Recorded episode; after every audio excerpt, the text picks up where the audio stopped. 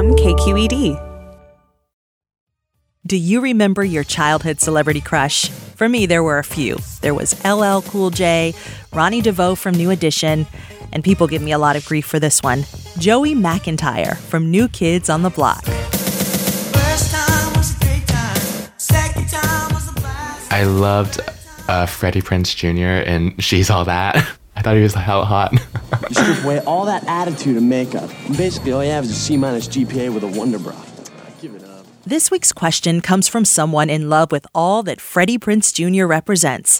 In the movie, Freddie was athletic, popular, and white. I wanted that California, San Diego, like eats fish tacos on the weekend surfer bro that like worked out and like was totally straight passing. Like those were all qualities that I wanted almost because it felt like they were so different from me. Meet checking boxes. He's 25, Thai Chinese American, and lately he's been thinking about why he's only been into the Freddie Prinze Jr.'s of the world. In part, because now he's fallen in love with someone who's not white. Dear truth be told, I'm in a relationship with someone who I didn't think I would actually initially be attracted to. And so I'm wondering how can I navigate my relationship and be authentic to my desires, but also be critical of the ways in which the narratives I've absorbed about who's attractive have affected my sexuality. How much of our desires are truly our own versus what society tells us we should like? I'm Tanya Mosley, and that's the topic we're taking on in this episode of Truth Be Told. Dear Truth Be Told. Dear Truth Be Told. Truth be told, I need your help. movies, books, media, right, the web, all of that is super central to how we think about desire. It, it shapes the way we, we think about who's hot and who's not hot, right? That's Amy Sueyoshi. When I was in high school, I used to think uh, Brian Ellertson uh, was super cute. He was like this dirty blonde guy with big blue eyes, and he was student body president, I believe. I'm not sure. I hope Brian Ellertson isn't listening to this now. hey, Brian.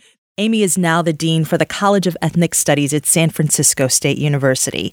She's done a lot of research on sexuality, gender, and race. So she thinks a lot about our desires, who we find attractive, and why. Amy now identifies as queer, but in college, she was straight.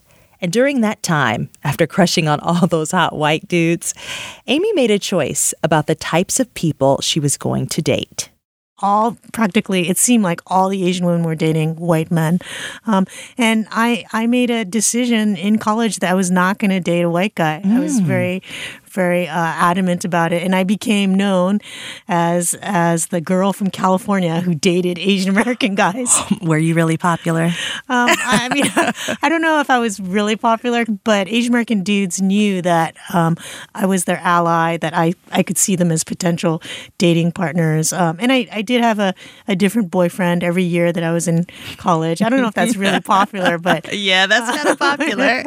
but uh, it was seen as something notable. Amy was pushing back against something that often happens.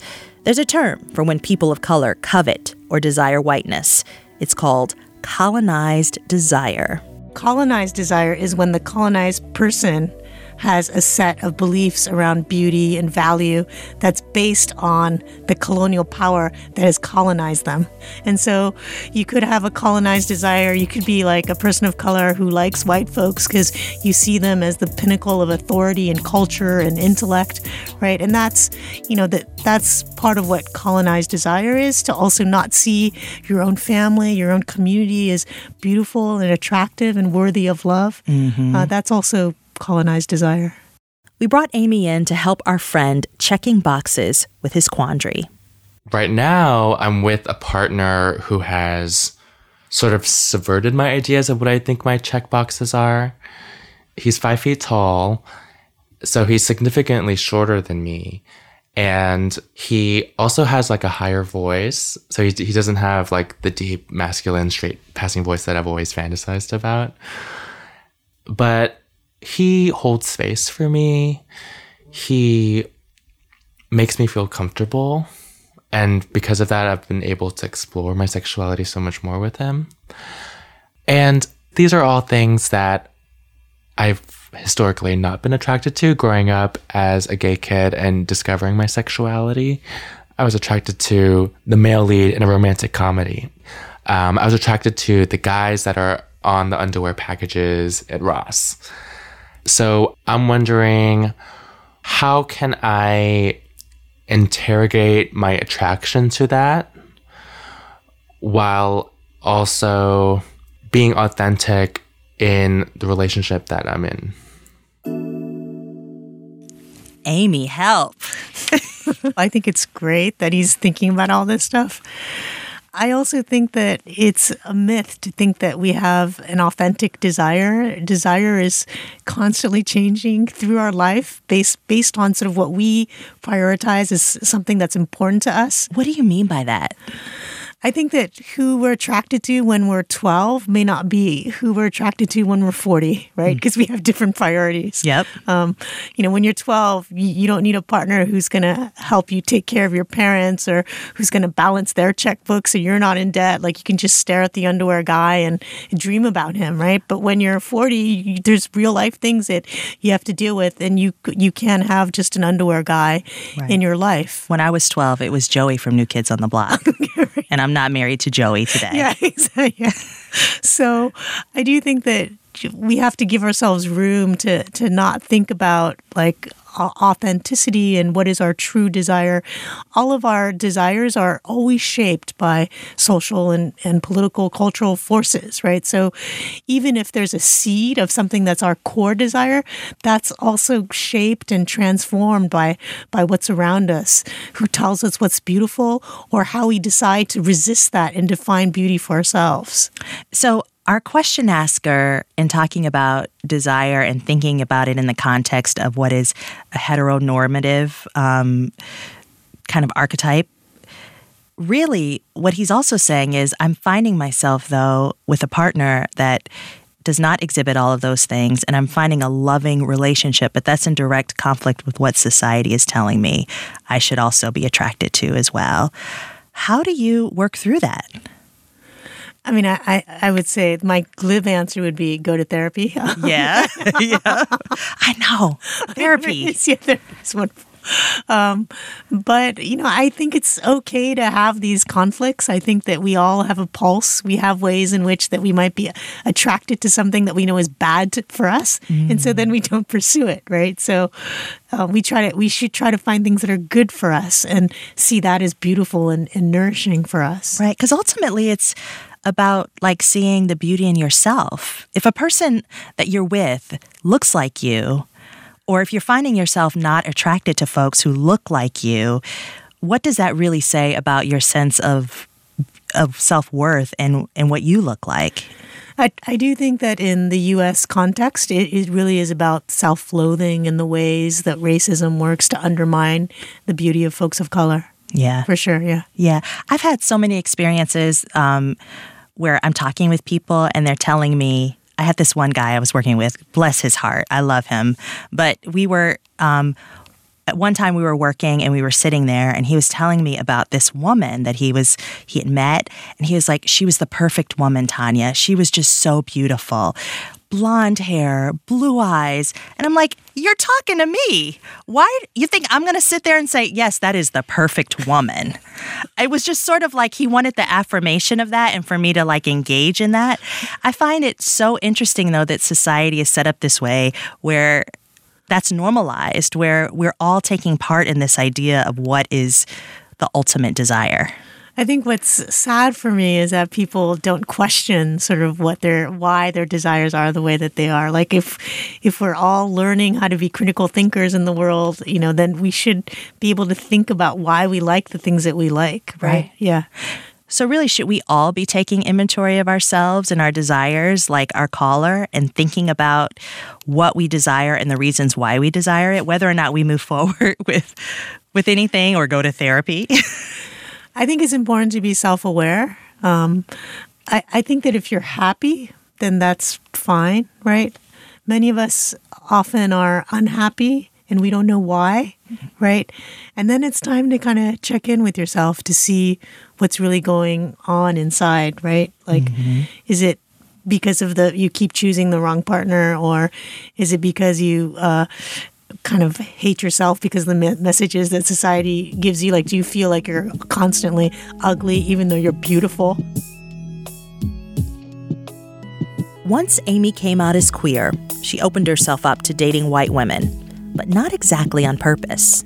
So there's there's two things. One is that if if you read this uh, this bridge called My Back, Gloria Anzaldúa, she talk. There's like all these writings by women of color that talk about sort of how they felt alienated by white women, and so I was that book for me. This bridge called My Back was like a bible for me, uh, coming out, be, having consciousness around sort of uh, the the personal as political. Um, still, uh, when I put my ad on Yahoo Personals, this is a long time ago when people Back when Yahoo Personals was a thing. Yahoo Personals. I, said, I said very specifically uh, that I'd be open open to dating any person except for a white woman. That's what I wrote in my personals. And then guess who responded? The O- white women. Only white women, yeah. And they're like, "Oh, I just want to be friends with you." Blah blah blah. So, so I decided to meet one of them, uh, and we talked about sort of what book I was reading, what book she was reading, and we dated for a little bit. Um, and this is the person that I said would you know, didn't want to take her shoes off coming into the house. Um, and she would t- lift up her shoe and say things like, Look, the bottom of my shoe is clean. No. So I'm going to walk in. And then she would invite her white friends over to my house and they would all come in with their shoes on. Uh, And she was actually uh, the sort of the nicer uh, white woman that I dated. I dated one other white woman also when I was just coming out, and she was totally like a Abercrombie and Fitch ad, like the the Yeah, butch kind, yeah, yeah. like super cute, great haircut, you know, dark dark like chestnut hair, Yeah. right? Um, and we would do things like we would go camping, but then she would refuse to pitch the tent or cook, and so I was pitching the tent and cooking and. so you were the labor. Yeah, I was the laborer. And remember, I told you that I tend to give a lot in Yeah. relationships. So then I felt like, what the hell is going What's on here? going I on feel like? I'm your geisha, honestly. oh my gosh. but, so I, but I don't want to only talk about the anecdotal. I want to also talk about the fact that, you know, women of color in the 1980s had documented the incredible trials that they had with white women in the feminist movement. Yeah. Um, as they were coming Oh, up as women of color. Yeah. Yeah. I mean, I just want to say there's sort of an audacity in that you wrote in your ad, no white women, the audacity of the white women to say, I'm going to do it anyway. Yeah, I'm going to respond to her anyway and say, I'm of- interested. Yeah, a sense of kind of entitlement. Yeah. And so that should also already be a red flag, right? But then, you know, you just still go for it because your heart is lonely. No one's responded to your ad in six months. right, so you just right. kind of go, maybe you think you're being narrow minded, right? I mean, I don't know.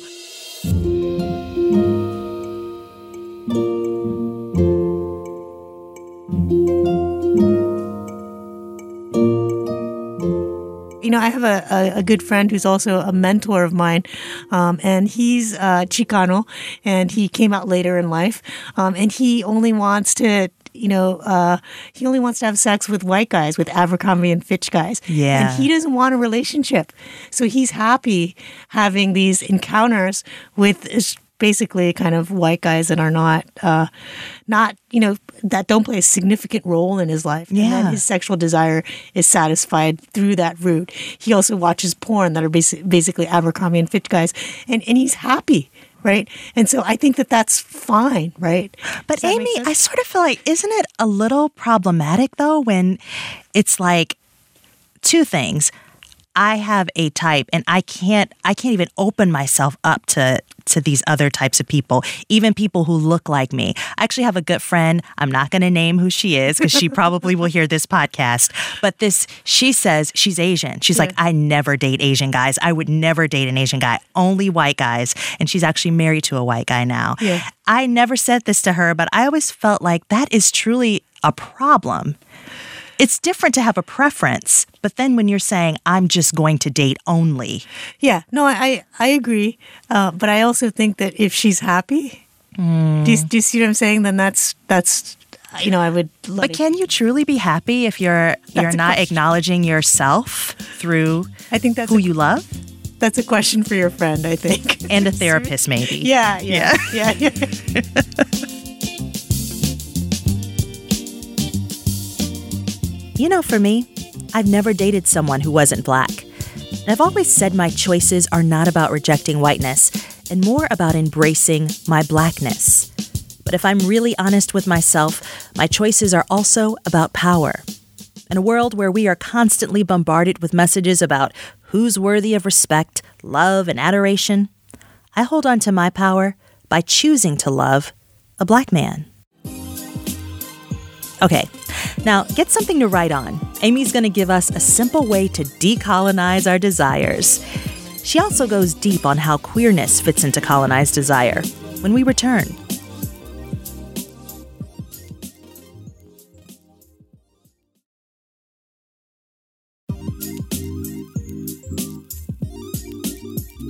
How does queerness fit into colonized desire? So I think that queerness can both be like uh, uh, subscribe to colonized desire as well as push back against it. I mean, maybe that's kind of a generic answer, uh, but to be more explicit, like I would um, say that same sexuality, not radical queer, queer love, but same sex sexuality, right? Um, two two men that might like each other who could actually replicate colonized desire, right? Mm. So it could be a white guy with a younger Asian guy, and it could be a, a classic kind of rice queen uh, relationship, right? Mm-hmm. Um, on, on the other hand, it it could totally push back against colonized desire, right? So if you're queer, right, as the caller said, you're already like pushing back against all these other things.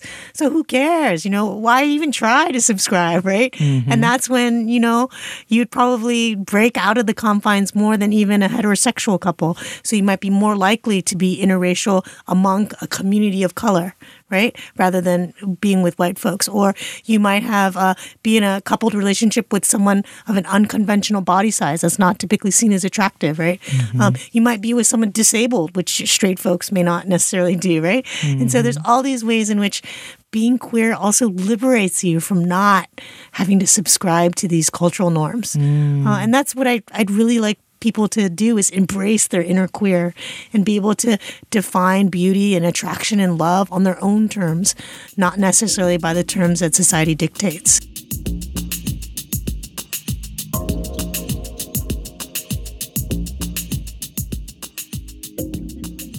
So it must feel good now. I mean, you're in a happy relationship yes, now. Yes, yeah. I've been with my partner for 10 years. Mm. Uh, yeah. And Congratulations. Yeah, thank you.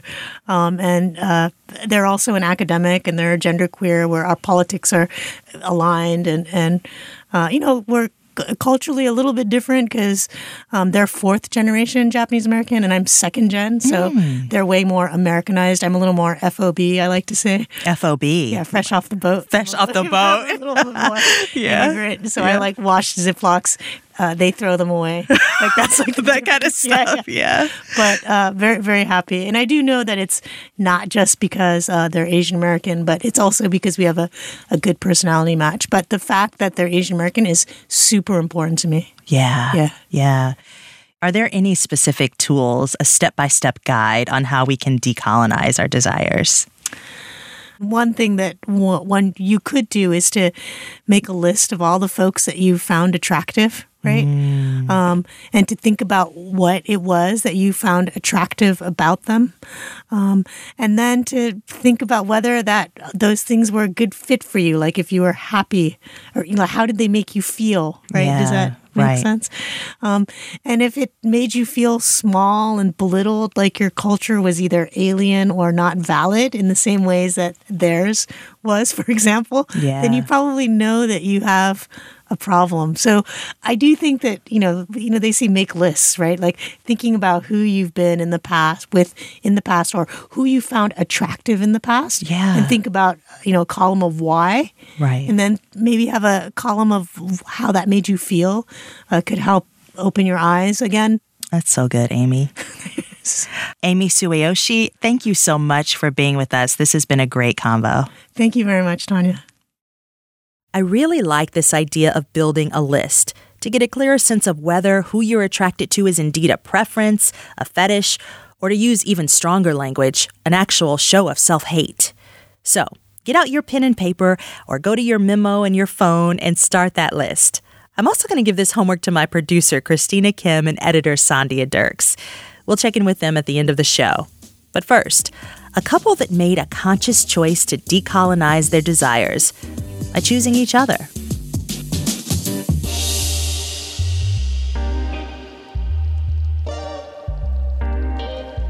Pretty much whenever anyone sees us in New York, where we're walking around, and if like we're holding hands or whatever, or, or we like we have a kiss, and it's just like double takes because they just don't assume that we're even together, that somehow we're just two strangers standing very close to each other on the train. I'm Patrice Peck. I am a Jamaican American first generation black woman. I'm Tinjingu. I am a Chinese American first generation man. Remember that time you came to um, church with me and my grandma for Mother's Day in Connecticut? Oh, yeah. Everybody was so nice to you at church, and like, really nice and it's an all black church, like a storefront black church. Yeah. And you came in, and somebody from the church, he's like, "Oh, like, are you the Uber driver?" And we're like, Uber drivers don't come into buildings with you. I even have my arm around you. What do you think? Like I was an Uber driver trying to get fresh with you on church Sunday.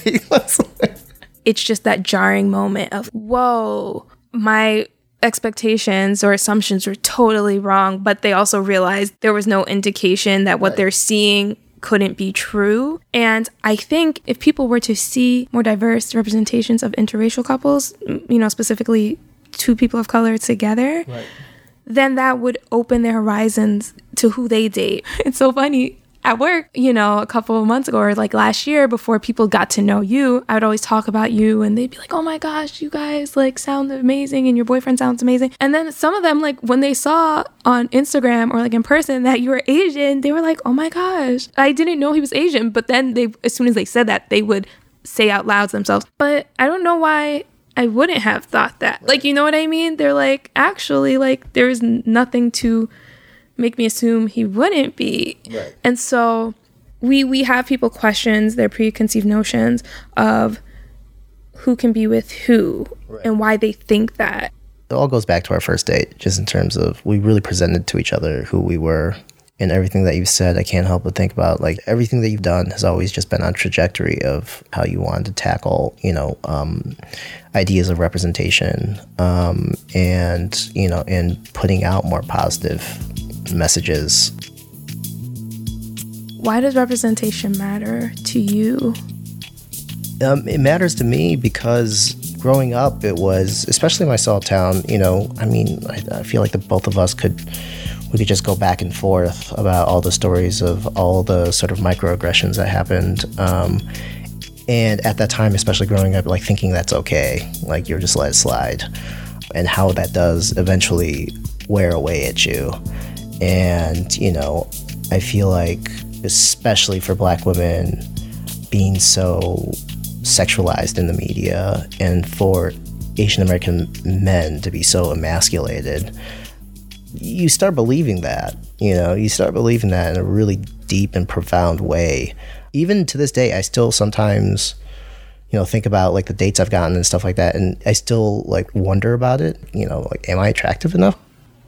Representation is important because it can empower people, but the lack of representation can really, it just reaffirms the notion that like you're not important. You're not like your culture is not good enough.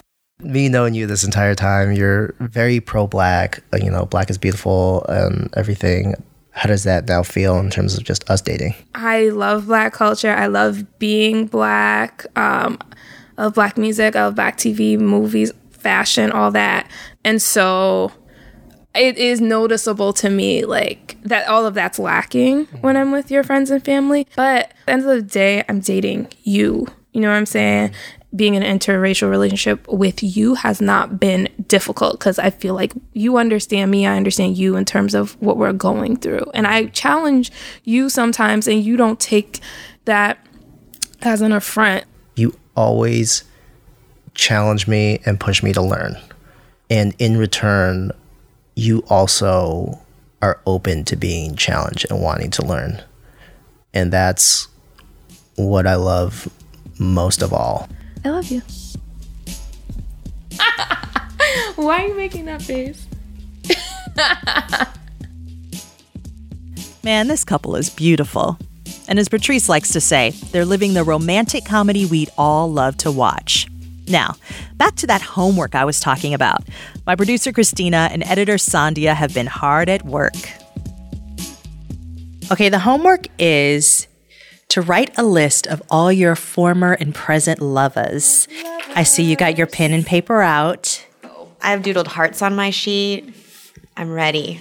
Here we are. I like this list you have here. So you've got your list of lovers and you have their initials and then a column for what you found attractive and then a column for how they made you feel. There's a level of uh, at a, I'm at the certain point of blondness on this chart of like t- teutonic, ger- like Germanic blondness that is just it's there's a little shame spiral happening in my heart right now, and it was all about what I wasn't. Oh, definitely. That is exactly what my list is. There are four people on my list, and three of them, of of four of them, three of them are all white, and they were all two of that list. They're blonde and they're blue eyed and they're athletic and they have like that California sun kissed everything, which exactly is right. I grew up in California. That's what was beautiful. That's what my friends look like, or at least what the popular girls look like that were seen as desirable. And so when I see this, I see myself all over it because I see that when I look at how they made me feel, I'm seeing words like safe and beautiful. And so much of that is because I thought, wow, like if you can love me, then I must be worth it. Like, you know, mm-hmm. if you, this ideal beauty, this beautiful boy, this beautiful blonde boy can love me, mm-hmm. then I must be worth it no matter what they say. What's next now that you guys have been able to see this laid out in this way? What does this reveal for you moving forward? How did I make me feel? Not enough, not enough, not loved, not wanted, not enough moving forward, I think what I see and why these relationships ended is because even though I was looking for essentially their approval and for their love to somehow make me love myself, that in the end, what was happening and why they end is because I couldn't be myself. And so, what I think I need when I look at this list is to be really intentional about finding a partner who sees me for who I am. And when I'm in it, I want to look at how they make me feel and I want to see the word me. The kind of things we think that we want, right? What whiteness represents. Everything that is in this package of desire, which we are sold and which is plated in front of us is tantalizing and is something that we should long for and something we should aim for. Everything about that becomes false the moment you realize that love is about being seen, being held, and being known. And so, in the end, desire doesn't have to do with these images that are coming at you. It's something pure and yet messier at the same time. And, uh, and, and it doesn't look like what we think it will. Thank you, ladies, for taking the time to do the work. I know this is not easy.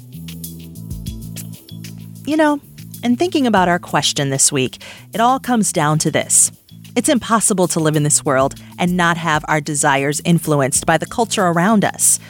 Amy Sueyoshi says it best when she says it's all okay and perfectly normal, as long as you're not compromising your self worth or diminishing who you are in the quest to fulfill your desires. And yeah, yeah, I know you may have noticed I did not do a list. Don't worry, I'm gonna do it, and I want y'all to join me. Share your list on Twitter at Truth Be Told Show, and I promise I'll share mine too. So, who's on your list? At some point in our lives, we've all asked ourselves one of these questions Am I black enough? Am I Indian enough? Am I Korean, Japanese, Latina enough? Am I enough? Sometimes I feel like I'm not Latina enough, like my Mexican identity is sort of stripped a little. That's next time on Truth Be Told. And while you're listening on Apple Podcasts, NPR One, YouTube, or wherever you get your shows, please take a second to leave us a review and a rating. It helps other people find our show. Thank you. Truth Be Told was produced by Christina Kim and edited by Sandhya Dirks. Our sound engineer is Enrico Benjamin. Special thanks to KQED head of podcasts, Julie Caine, KQED's managing editor for news, Vinnee Tong, executive editor of news, Ethan Lindsey, and chief content officer, Holly Kernan. Truth Be Told is funded in part by a grant from the California Wellness Foundation with a commitment to diversity, equity, and inclusion. The Foundation's vision is for every resident of California to enjoy good health and experience wellness. From KQED in San Francisco, I'm Tanya Mosley.